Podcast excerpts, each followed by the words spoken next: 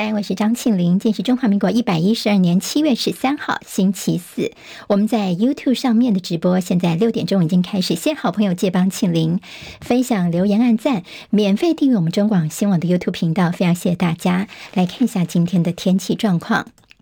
今天是大学分科测验的最后一天了。今天在大台北南部跟其他山区，午后降雨依旧显著，出门要记得带雨具。没下雨的时候，各地还是闷热，高温大概三十二到三十五度。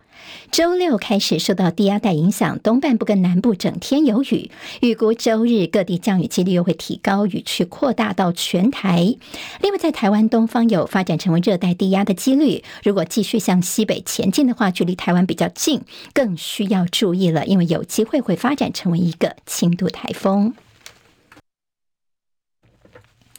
好，今天清晨收盘的美国股市，先来看这个数据，是美国六月份的消费者物价指数 CPI 年增率百分之三，较五月份的时候降低一个百分点，创两年多来的新低，这低于市场的预期，但是在反映像房租啊、保险这些核心通膨依旧是偏高，所以外界预测说联准会在两周后还是可能会恢复要升息。不过 CPI 的数据算是最近两年多来的一个新低，算是振奋了市场的情绪，所以。今天道琼涨八十六点，收在三万四千三百四十七点。纳斯克指数涨了一百五十八点，涨百分之一点一五，收在一万三千九百一十八点。史坦普百指数涨三十二点，收四千四百七十二点。费城半导体呢上涨了六十七点，涨百分之一点八六，收在三千七百二十一点。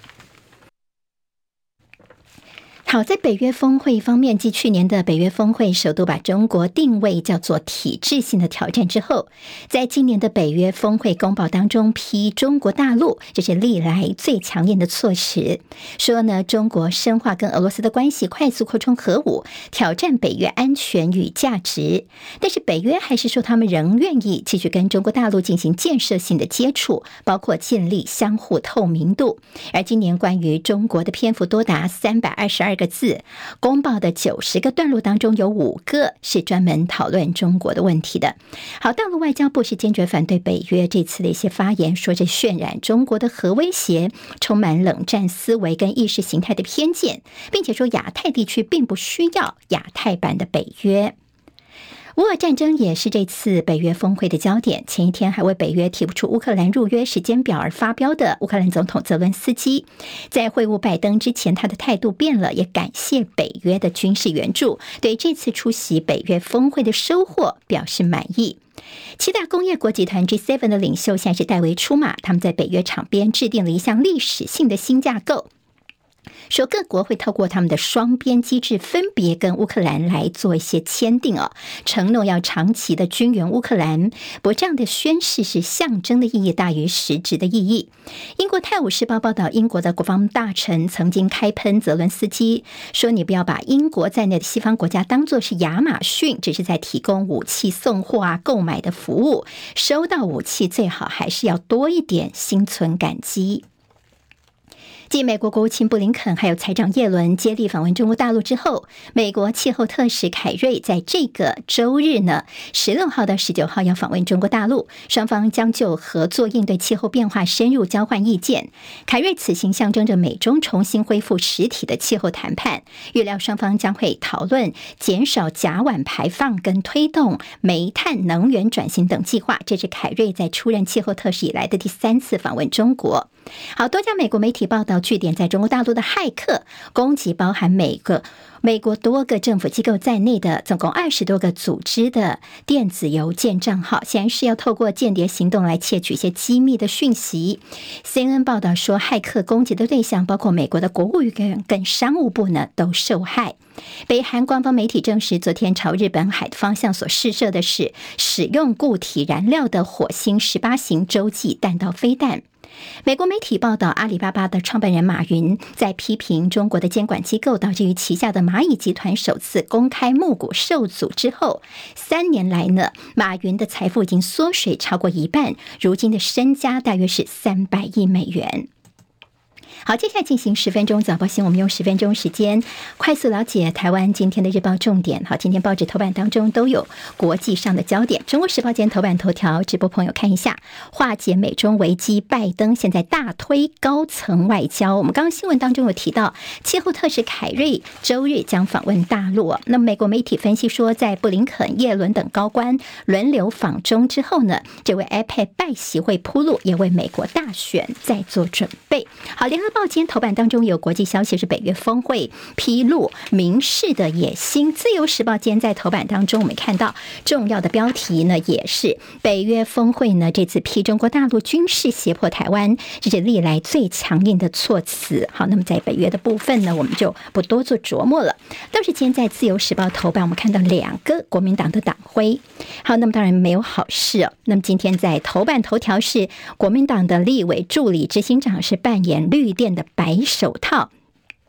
行贿的是营建署的官员，现在减掉还搜索立法院。好，那么这位立委呢是担任呃是国民党立委郑天才他的执行助理执行长的这位张腾龙呢，他涉嫌要跟这个云林的太阳能绿电有关，甚至有些行贿的情况啊。所以今天自由时报呢把这个绿电白手套的消息做到头版头条。那么另外一个跟国民党有关的是这个彰化县的议员叫做黄俊元当选无效。原来是他的助选团队呢，就花钱，那么买家族里面的成员买了五十四票，那么现在呢，已经在民事诉讼上说这个问题呢是属于候选人的问题，所以判处这个议员是当选无效。好，这是自由时报的报道。好，我们同样在这个联合报的头版头条呢，在今中国时报头版也看到是新北的这个板桥的幼儿园的喂药案，九人不起诉，包括园长在内，因为检方并没有发现一些什么样的喂药证据，但有家长还是觉得有疑义，所以申请再议。那么侯友谊则说，真相已经大白了，赖清德应该要道歉。好，这是经过了新北地检署搜索，在板桥的这幼儿园的一些监视器画面，采集了幼童的毛发进行质谱仪。的检测全部都是阴性，而且没有发现有老师什么不当管教、不当喂药的证据，所以昨天对于这幼儿园的彭姓园长等九个人呢，等于是不起诉处分。不过部分的家长呢，他们还是有意见的。好，在头版当中这张照片是现在这幼儿园的现况哦，现在已经是人去楼空了。本来是小朋友进进出出，老师也在这里面照顾小朋友的幼儿园，现在呢已经关门了。但现在呢，幼儿园说考虑要申请国赔，第一个。就是他们要夙愿争取恢复设立的许可，另外也要申请国培保障教师的权益。新北市府说呢，教育局方面，第一个我们会先主动撤销废止这家幼儿园这些行政处分，也会提供协助。在今天，新北市府也会公布完整的行政调查报告。比较政治方面观察的焦点，好，侯办这边说呢，你赖清德等人之前制造不实的讯息，造成社会的对立，那么限二十四小时之内公开向社会大众还有家长啊，还跟侯友谊等来道歉哦。那么否则你赖清德呢，要我们继续的告下去，我们不会撤告，那么赖清德也会被贴上死皮赖脸、信赖变诬赖、清德变缺德这样的一个标签。好，那么其实，在检调的这个调查发现说，老师的喂药跟就医记录是相符合的，而小朋友什么彩虹药水说法也不一哦，也没有确实的所谓的彩虹药水的证据，这就为什么这次是不起诉的关系。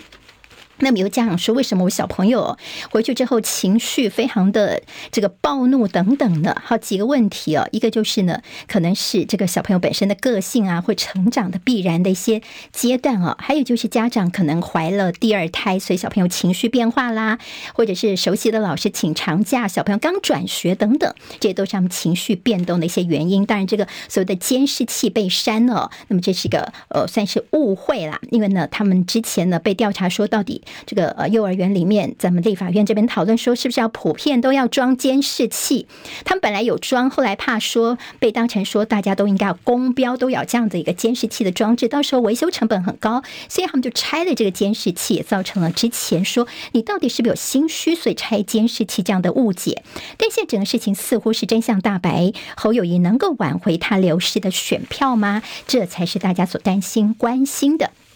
今天在联合报头版当中，我们看到下面这张照片。这其实昨天哦，媒体大作是昨天晚上的这个晚宴在台东，看到是郭台铭跟侯友谊两个人的一个算是呃互相的敬酒哦。那么其实是好久不见呐。昨天是在这个全国的议长啊他们的一个晚宴当中，郭台铭跟侯友谊等于是在他们的五一齐整之后呢，他们等于是再次的首度同框。但是你会看到今天媒体有两种形容词，一种叫做相敬如宾，宾客的。冰，自由时报形容叫做相敬如冰，冰块的冰哦。好，的确是昨天两个人大概同桌四十五分钟当中哦，两个人是没有怎么对话的。好，那么在坐的这个位置方面呢？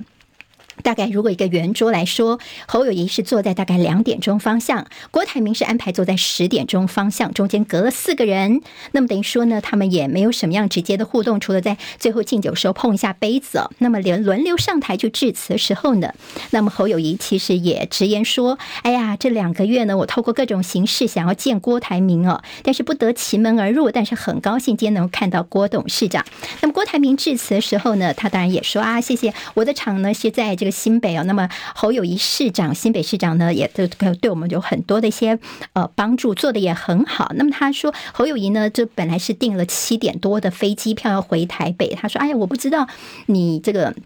要订机票回去，那我的专机我是坐专机来的，但我专机后来又飞回去，因为现在呢这个台东机场的军演，所以还不能够在台东过夜，不然我们就就送侯友谊市长回台北去就好了哈。说你看军演，我的这个专机就不能够停在这里了，所以看到和平真的是非常重要。好，两个人的互动呢，今天联合报用微互动来形容，那么侯友谊还提。关公哦，那么强调的是重情重义重承诺，那么似乎是说给台下的郭台铭听的。货到好久不见，那蓝营真的有看到和这样的机会吗？好，那么总之呢，有见面总是比较好的一个情况吧。好，那么当然到底呢，呃，国民党方面昨天本来说在中常会呢，会有些人提案说要求呢要先暂时的停止提名侯友谊哦。那么其实昨天后来看到并没有人提案，哈，人数不足，最后只有一个人出席哦，所以卡。卡喉政变流产，朱立伦强调说，国民党绝对不可能去换喉的。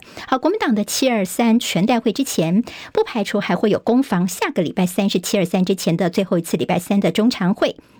所以现在挺郭派呢，虽然在昨天没有提案，但是下周中常会他们可能还是会有动作的。就在侯友谊呢，我们看到呃，在国民党方面，其实为了这个昨天中常委的提案，他们是连夜固装哦，这情势一度凶险，这也是为什么昨天后来没有看到提案的关系。但今天中时说呢，这关键呢，从换侯到卡侯，重点在你侯友谊的民调一定要起得来哦，否则你如果继续躺平下去的话呢，这些所谓的挺郭势力可能。还是会卷土重来的。好，对于侯友宜来说呢，在下周连续三天会有些造势，还有郑丽文的屡屡开炮，党中央打算要祭出党纪哦，说他们现在已经收到了一些相关的检举等等呢。如果再三劝说还不听的话，当然国民党是有家法，一定会有妥当的处理哦。当然，现在这个郑丽文昨天呢，他也说，那国民党似乎是穷的只剩下党纪了吗？今天早上八点钟，他上中广新闻网千秋万世节目，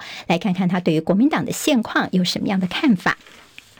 好，我们看到其在柯文哲的部分，昨天他其实也有一些媒体的报道，他主要是提到这个总统，他说赖清德呢说，二零二四年是中南海跟白宫的选择。柯文哲昨天说呢，我们选这个总统不是选美国的州长，更不是应征白宫的外佣。好，不是选美国的州长，不是应征白宫的外佣。在这个访谈当中，柯文哲重复了两次。好，那么这个说法呢，在民进党方面就说，哎呀，你这好粗鄙的这个描述方是啊，草包啊。那王定宇说的，那他说呢，这个论调是符合中共的利益跟论点。好，在民进党方面呢，赖清德说呢，防守是胜负的关键。现在的民调都是领先的赖清德，似乎现在等于是躺着选吗？他告诉民进党自己呢，剩下最后这半年的时间了。他用这个棒球的术语来形容，谁失误的少，谁就能够赢。所以希望呢，行政团队谨慎，避免出错。好，这是二零二四大选的一些观察。那么。中国时报则说呢，